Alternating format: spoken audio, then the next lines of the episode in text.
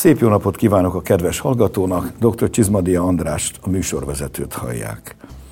A mai alkalommal a nemes borpárlatok világáról fogunk elmélkedni. A lepárlást, azaz a desztillálást végül is az araboknak köszönheti a világ, de az első borpárlatot egy derék katalán polihisztor, volt ő minden teológus, orvos, asztrológus és a többi, egy bizonyos Arnaldus de Villanova, vagy ahogy a franciák mondják, Arnaud de Villeneuve készítette a 13. század végén a mai Dél-Franciaország területén. A területnek még később fontos szerepe lesz, és így nevezte Aqua Vitae, az élet vize. A franciául eau de vie. Milyen érdekes, a franciák azóta is eau de vie-nek nevezik, azaz életvizének nevezik mindenféle párlatukat, amit mi itt Magyarországon csak pálinkának hívunk. És ezzel az Aqua Vitae-vel megszületett a bor lelke, az Esprit du Vin. A környéken hamarosan alkalmazni is kezdték az eljárást, és így született meg az első, ma is híres, azóta is híres nemes déli borpárlat, az Armagnac, már a 14. század elején. Majd körülbelül 300 évvel később, kicsit északabbra a konyak is. A mai adásban ezekről és pár nemes társukról beszélgettünk meghívott vendégünkkel, Pecold Attila párlat szakértővel, aki kiváló pohárnok is egy szemében. Tartsanak velünk, szabadítsuk ki a szellemet a borpárlatos palackból. Kedves Attila, foglaljuk össze akkor most az ármányakról tudhatókat. Ugye annyit tudunk, hogy Dél-Franciaország Gascony vidékén vagyunk, valahol azon bizonyos testőrök szülőföldjén. Valójában az egyik legrégebbi, legöregebb borpárlatról beszélünk, legalábbis európai értelemben. Ennek köszönhetően talán az egyik legőszintébb borpárlat mai napig a világon, hiszen ehhez nem igazán nyúlnak hozzá, nem használnak fel semmi olyan... Azóta sem manipulálják. Azóta sem manipulálják, így van azokat az őszinte ízeket őrzi mai napig, amit annak idején feltaláltak, és amit annak idején a palackban megálmodtak számunkra. Körülbelül mit tudhatunk a fajtákról, tehát milyen szőlőfajtákkal dolgoznak? Van ennek valami különös jelentősége, vagy az érlelésnek, amiben más, mint majd a később beszélendő konyak? Van, mint minden eredetvédett borpárlatnál, mind az eljárás, mind pedig az alkalmazott szőlőfajták kötöttek. A konyak és az ármányák ebből a szempontból részben hasonlít, hiszen van átfedés a szőlőfajtákat tekintve. Az érdekessége a régiónak az, hogy az önyiblanit megmaradt, tehát ármányakban mai napig tudják termeszteni, míg konyakból tulajdonképpen majdnem teljesen kiveszett, ha jól tudom, 1,3%-a maradt meg az ültetvényeknek és épp ezért már nagyon-nagyon kevés ház tudja használni, sokkal nagyobb mértékben megtaláljuk ezt az eredeti ármányakokban.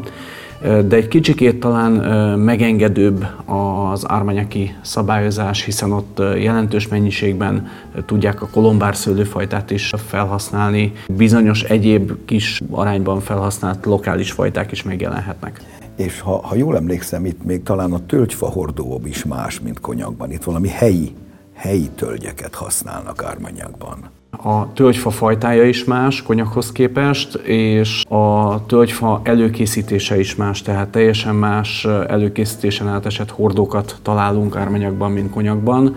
A szárítás ideje különböző, egy évet kell szárítani ármanyagban, és három évet kell És ez már önmagában indokolhat különbségeket végül is, nem? Hát tudjuk, hogy a hordókon mennyi minden múlik. Egyrészt a hordó eredete, tehát hogy a völgyben nőtt vagy a hegyen nőtt, ez már a porozitását befolyásolja. Milyen évjáratból származik tulajdonképpen, amikor kivágták, az is nagyban befolyásolhatja, illetve hogy ezt valójában meddig, milyen százalékos páratartalmú levegőn szárították, ez is befolyásolja azt, hogy majd milyen párlatot tud érlelni, és hát természetesen az égetés és a, a hordó elkészítése is. Az ármanyaknak a klasszifikációjára majd még visszatérünk, mert hogy hogy nagyon hasonlít a konyakéhoz, és majd ott meg fogjuk beszélni. Hallgassunk meg most egy bizonyos Vital Dufour mester művéből. Vital Dufourról azt tudható, hogy a 13. század vége, 14. eleje nagyjából Arnaud de Villeneuve-nek kortársa volt. Ferences szerzetesként indult, skolasztikus volt, később még kardinálisságig is vitte, és 1310-ben kis művet írt nagyon hasznos könyv az egészség megőrzéséhez és a jóforma megtartásához címmel.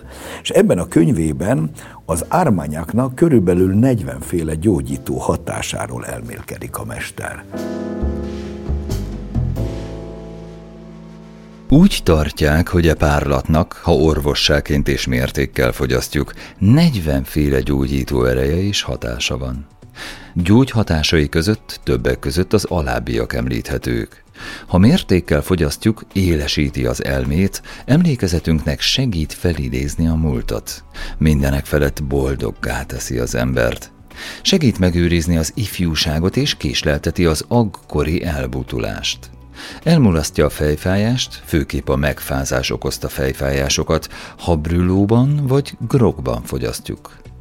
És ha a szájban tartogatjuk, megoldja a nyelvet, bátorságot önt a félszeg emberekbe. Megfőzi a tojást, tartósítja a sült vagy nyers húst. Ha gyógynövényeket teszünk bele, kivonja azok gyógyhatásait. Elmulasztja a szempírt és gyulladást, megszünteti a könnyezést, meggyógyítja a májgyulladást és a közvényt, ha mértékkel issza az ember. Ha sebekre használjuk, meggyógyítja azokat. Gyakori kenegetéssel a béna végtagok visszanyerik a működésüket, csillapítja a fogfájást, elmulasztja a rossz szájszagot, megszünteti a torok pirosságát, ha gyakran gargalizálunk vele. Elmulasztja a fülfájást és a süketséget, gyógyítja a fekét, elmulasztja a húgy vagy vesekövet, feltéve, hogy időnként és mértékkel fogyasztjuk. Ha leprás beteg mértékkel fogyasztja, leprája nem terjed tovább. Jót tesz az állapotos nőnek, ha időnként és mértékkel issza. Ahogy hallottuk, ez valódi csodaszer. Ezt persze ma már érthetjük a konyakra is, hiszen akkor annak idején, amikor ez Düfurmester írta, még csak az ármanyak létezett, tehát kiterjesztő értelemben a konyak és többi más párlatra is igen hatásos lehet. Ha már a konyaknál tartunk, Attila, a konyak vidéke, ami végül is földrajzilag Bordó közvetlen szomszédja. Óriási fehérboros vidék volt már a középkorban is, és tudjuk, hogy sokáig angol fennhatóság alatt állt egész délnyugat Franciaországgal együtt, hogy aztán valamikor 1453 táján visszakerül a francia koronához. Hogy lett a fehér borokból borpárlat? Erre nézve több történet is létezik, egy részben a hollandok szerepéről szoktak itt beszélni, vagy éppen Richelieu bíboros adóelmelési politikájáról. Melyiket tartjuk ma valósnak? Valójában én a hollandok szerepét emelném ki, hiszen abban az időszakban, amikor az angol fennhatóság alá került ez a terület, akkor megélénkült az itteni addig elég lapos kereskedelmi útvonalak láncolata, és a hollandok nagy mennyiségben kezdtek bort vásárolni, amit később borpárlatként próbáltak egyrészt otthon is hasznosítani, másrészt később innen szállítani, tehát a hollandok hozták el valójában a lepárlás technikáját erre a vidékre. Sokkal korábban megérkezett ugye ez a mórok által ármányek vidékére, igazából holland közvetítéssel jelentek meg. A hollandok kapacitálták őket, hogy párolják le, egy könnyebb volt szállítani. Jobban kibírta a tengeri utat. Így van, és akkor még nem volt elsődleges maga az érlelés, de egy aprócska balesetnek köszönhetően, amikor egy vámudvarba beragadt egy bizonyos tétel, ők rájöttek, hogy ez egy sokkal szebb konzisztenciájában és, és összes organoleptikai tulajdonságában értékesebb anyag került ki később a hordóból, és aztán ezt tudatosan elkezdték alkalmazni. Pontosan. Másik történet szerint Richelieu állandó adóemelései a bort illetően megelégelték volna a gazdák, és azt mondták, hogy akkor inkább lepároljuk, mert arra nem vonatkozik az adóemelés, és így megkerülték volna ez a másik teória. Lehet, hogy ennek is volt. Ez is részben igaz, de ez igazából valójában a fekete kereskedelmet kezdte el egy kicsikét intenzívebbé tenni. Azt is tudjuk, hogy az első legnagyobb konyakház teljes kezdőbevétele az fekete piaci kereskedelemből származik. Melyek a konyak legfőbb tulajdonságai, sőt, hogyan klasszifikálhatók a konyakok, és melyek a kiemelt minőséget adó területek, mert tudjuk azt, hogy a konyakvidék több kis szubrégióra oszlik, de nem mindegyik ad egyforma minőséget, tehát itt ennek is szerepe van. Három fontos pontot emelnék ki ezzel kapcsolatban. Az egyik valóban az eredetvédelem, tehát a terület alapú megközelítés. Ebből a két legfontosabb a Grand Champagne és a Petit Champagne területek, ezek a régió központját alkotják. Szúrjuk be a kedves hallgatók kedvéért, hogy ez a Champagne-nak semmi köze az észak-franciaországi pesgős vidékhez, csak névazonosság, névhasonlóságról van szó. Így van, és magát az elnevezést is azért kapta, mert hasonló a talaj és hasonló a klíma, de itt nem készítenek pesgőt. Tehát messzes a talaj, hűvös a klíma, abszolút alkalmas lenne egyébként pesgő alapbor termelésre is, de itt ugyanazt a kicsikét talán savhangsúlyosabb és neutrálisabb bort, az borpárlat készítésére használják. Mert erre az a legalkalmasabb. Így van. A másik megközelítés, hogy hányféle párlatból és milyen érleltségű párlatokból áll össze maga a termék. Ennek van egy klasszifikációs szintje, a, VS, a VSOP, az XO és most újabban az XXO lépett be a piacra. Ne felejtsük ki az Ordás című csúcsterméket, ez a koron túliság, amikor már nem is mérik a korát olyan öreg. Az extra reserve tételeknek a házastási aránya dönti el, hogy most az valójában hova kerül. Fejtsük ki egy kicsit, hogy mit is jelent konkrétan a VS, a VSOP meg az XO, és melyik milyen, körülbelül milyen érlettséget takar. Valójában egy VS kategóriás konyakhoz minimum 40 különböző hordóból érkezett párlatot kellene házasítani, amelynek a legfiatalabb tagja is minimum két évet töltött el fahordóban, tehát két teljes évet töltött De el lehet fahordóban. benne idősebb tag is. Vagy sőt, idősebb, van is így benne, van. Ugye? Minél komolyabb márkáról beszélünk, azok annál komolyabban túllépik. Igen. A VSOP A VSOP az körülbelül olyan 60-80 párlatot takar, és a legfiatalabb is négy éves vagy annál idősebb. vagy annál idősebb.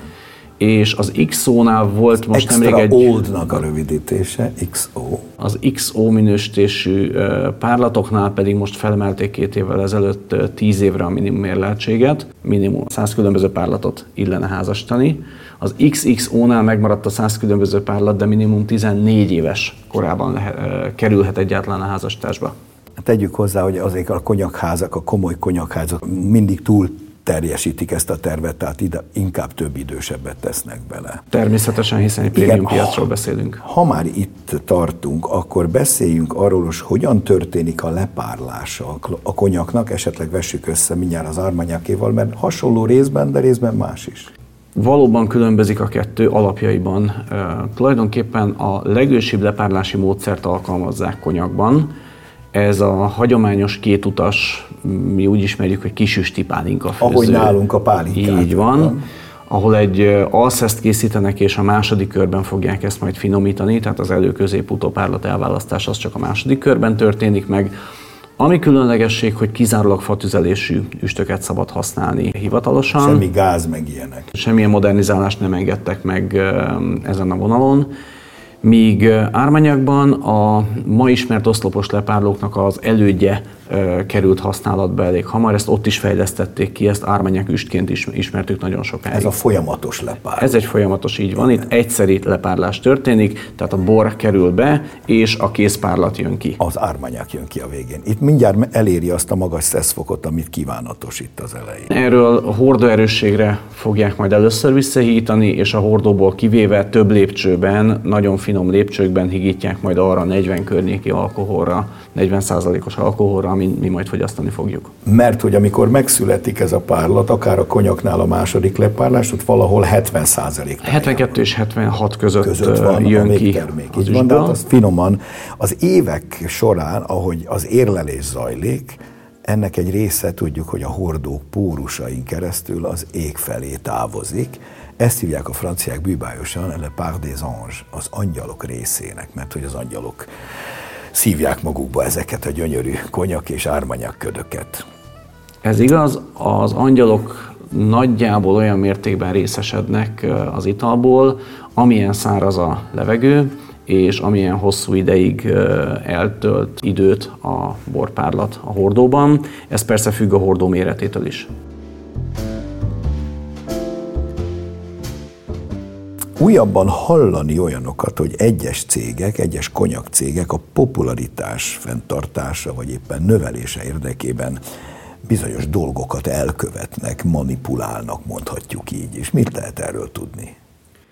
Ez a folyamat ahhoz kötődik, hogy az igazán nagy cégek növelni akarták a piacukat, és az abszolút prémiumból elmozdultak egy kicsikét a mainstream felé, ott viszont olyan palatszámokat kell teljesíteni, amit máshogy nem lehet. Mind az érleltséget, mind pedig az ital teltségét azt mesterséges dolgokkal tudják szabályozni. Mondhatjuk, Ez... hogy felgyorsítják?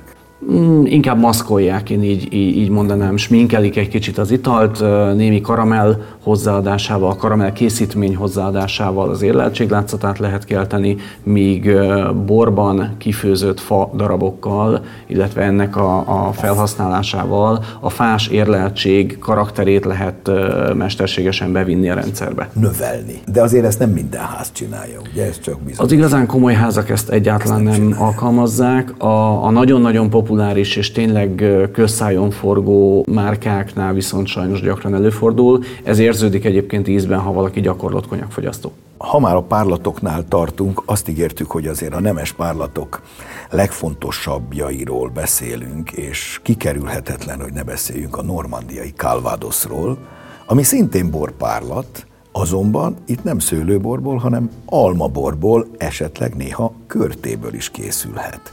Ez is valamikor az 1500-as évekig megy vissza az időben, itt azért északon Normandia, itt már a szőlőnek túl hűvös van, viszont van rengetegféle almájuk. Állítólag van vagy 36 féle almájuk, amiből almabort, az a cidret készítenek, az angolosak kedvéért cider, ugyanebből a szóból van, és egy liter párlathoz körülbelül 12-15, néha 20 kilónyi almára is szükség van. Itt az ízek sokszínűsége. Azzal játszanak, az assemblás, hogy a különböző almák az egyik savanykás, a másik édeskés, a harmadik keserédes, és így tovább, és ebből a mindenkori pincemester összeállít valamit, ami az ő stílusuknak megfelelő. Attila, mit tudunk a Calvadosról? Itt olyan almafajtákról is beszélünk, amik általában nem jelennek meg a piacon, sőt van benne olyan keserű alma, amit tulajdonképpen ehetetlen, ellenben De a iható. párlatoknak kimondottan kellemes uh, utóíz kesernyét kölcsönöz, és ezáltal egy kicsit kerekebbé teszi uh, az ízeket.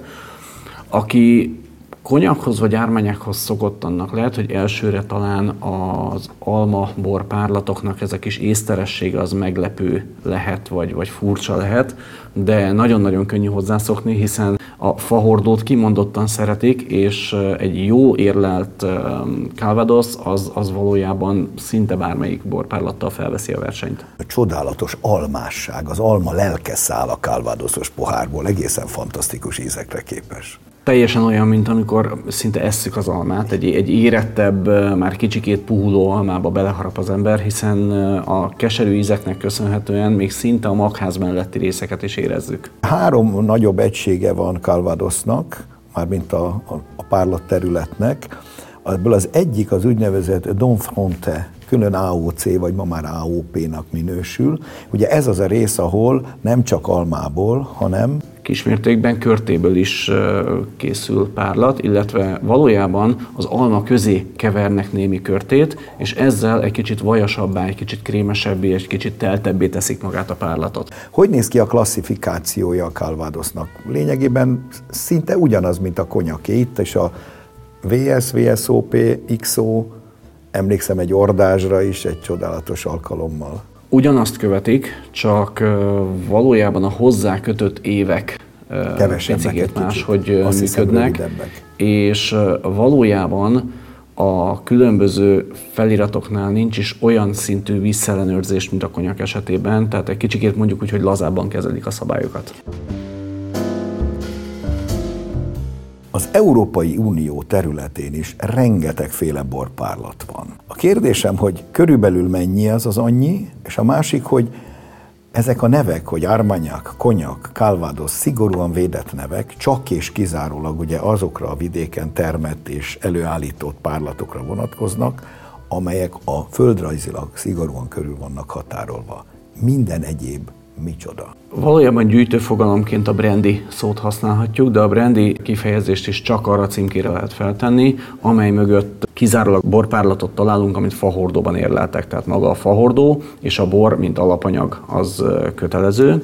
Ezen belül ha valamilyen elnevezéssel illetjük, tehát valamelyik védett nevet viseli, akkor kizárólag az adott zárt eredetvédett régión belül termett szőlő borából készülhet, általában a borvidéken történő feldolgozással és palackozással. Tehát ezek nagyon-nagyon komoly eredetvédett italok. Összesen 52 eredetvédett italt ismerünk az Európai Unió területén. Ez nagyon szép szám. És óvakodjunk attól, hogy mondjuk a brandit konyaknak hívjuk, vagy hasonló nyelvi tévedésekbe essünk, ugye?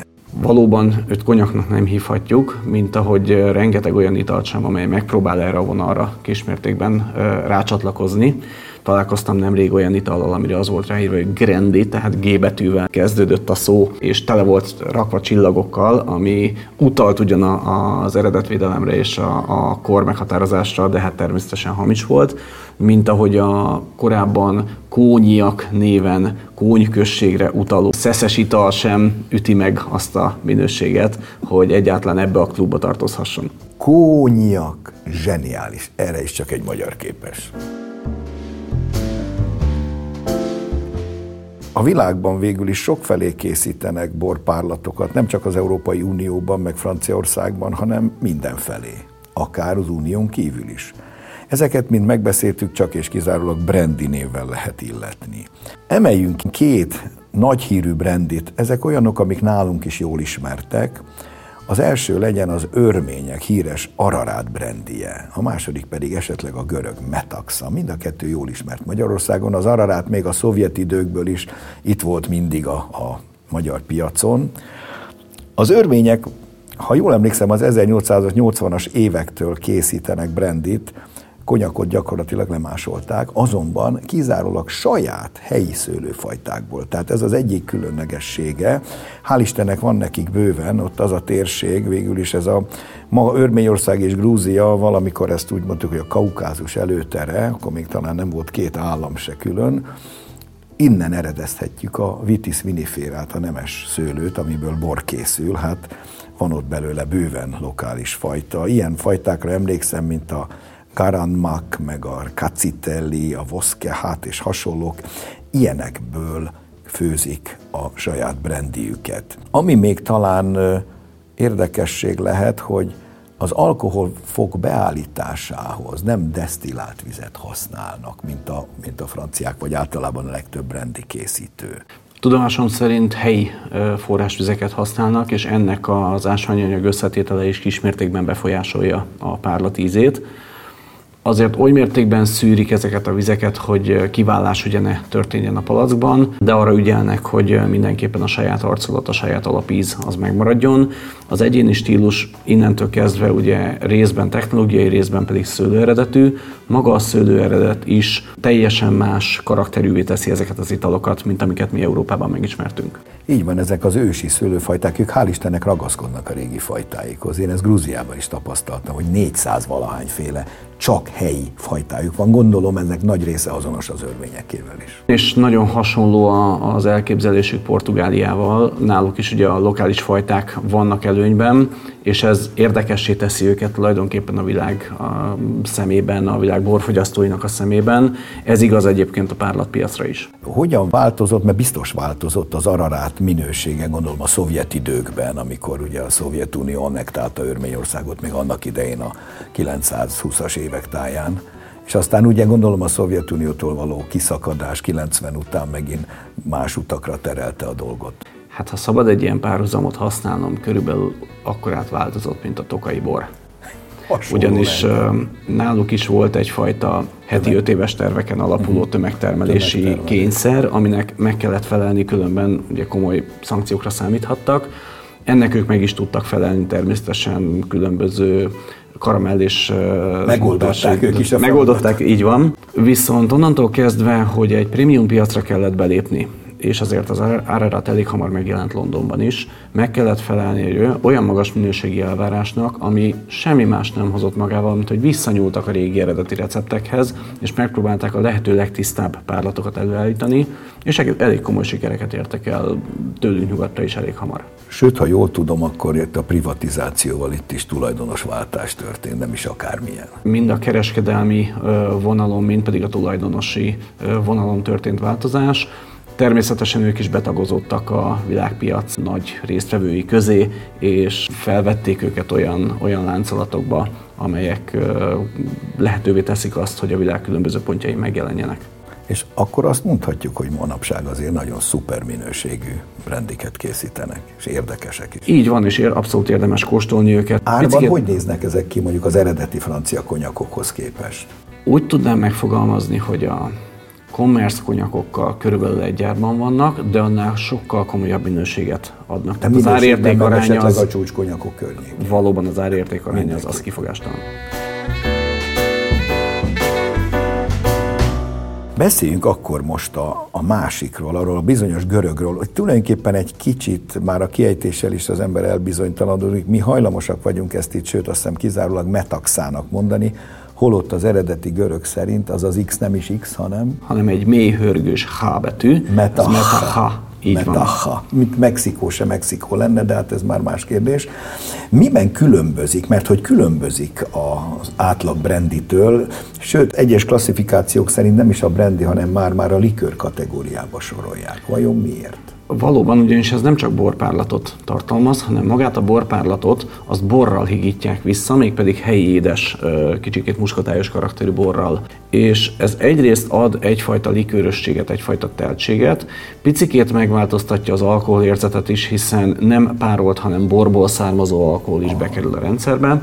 Szelidíti az egészet. Szelidíti, kerekíti, és meglepően szélesíti az ízeket, viszont egy icipicit talán populárisabbá is válik ezzel az ital, de ez abban segít csupán, hogy szélesebb lesz a... Igen, mondhatjuk, hogy ez népszerűségének a titka is. Ezt olyanok is szívesen megisszák, akiknek esetleg a konkrét, csak a párlaton alapuló brandik esetleg túl szigorú ízűek lennének. Ez, ez kicsit az a kis édeske, az a kis muskotájzamat is, ami pluszba beleviszi, nyilvánvalóan tesz a popularitás érdekében. Az ember eleve szereti az édes ízt, és pálinkával is általában úgy ismerkedik meg az ember, hogy először egy jó minőségű ágyas pálinkát kóstol, és azon keresztül fog majd a kicsikét szikárabb ízű, kicsikét szárazabb ízű nemes párlatok felé elindulni. Na, ugyanebben segít a metaha mindenkinek, hiszen azért Görögországban is találunk egyéb borpárlatokat is, és a metahán megedződött fogyasztó az nagyon könnyen fog majd lépni a magasabb minőség felé. Köszönöm szépen vendégüknek, Pecold Attilának a kiváló részvételt a mai műsorhoz. Köszönöm szépen a figyelmet. És most hallgassuk meg, mi újság a borok világában. A híreket Vajda Boglárka szemlézi.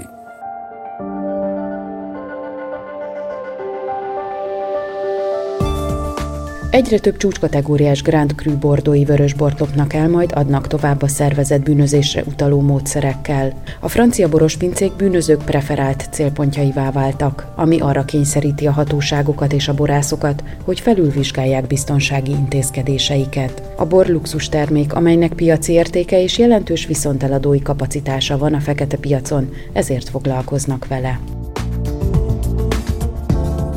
A Magyar Szomelié Szövetség idén 8. alkalommal döntött a Par Excellence díj odaítéléséről, amelyet évente öt kategóriában lehet elnyerni a tagok szavazatai alapján. A tekintélyes elismerésben azok a hazai szakemberek részesülhetnek, akik folyamatosan és magas színvonalon végzett munkássággal eredményesen segítik elő a magyar éttermi kultúra minőségének növelését, különös tekintettel az italfogyasztás színvonalának javítására, valamint a vonatkozó elméleti és gyakorlati ismeretek ismeretek széles körű népszerűsítésére. Termelő kategóriában a Balaton-Lellei ikonborászat kapta az elismerést, kereskedő kategóriában pedig a keszthelyi székhelyű Pampetrics borkereskedés érdemelte ki a díjat.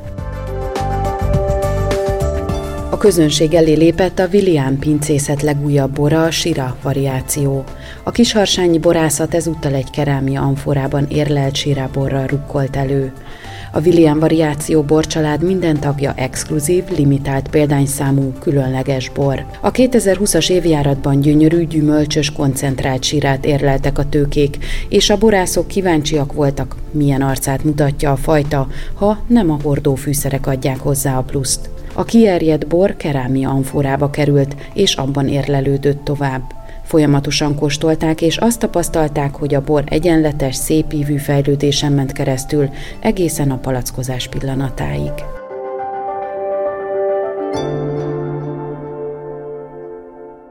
A mai műsorunk véget ért. A hangmester Szabó Regina nevében is megköszönöm figyelmüket, szép napot, jó borokat, sőt, jó párlatokat kívánok. Dr. Csizmadia Andrást hallották a műsorvezetőt. Mai adásunkat a mediaclick.hu honlapon hallgathatják meg újra. A műsort az MTV-a készítette 2021-ben.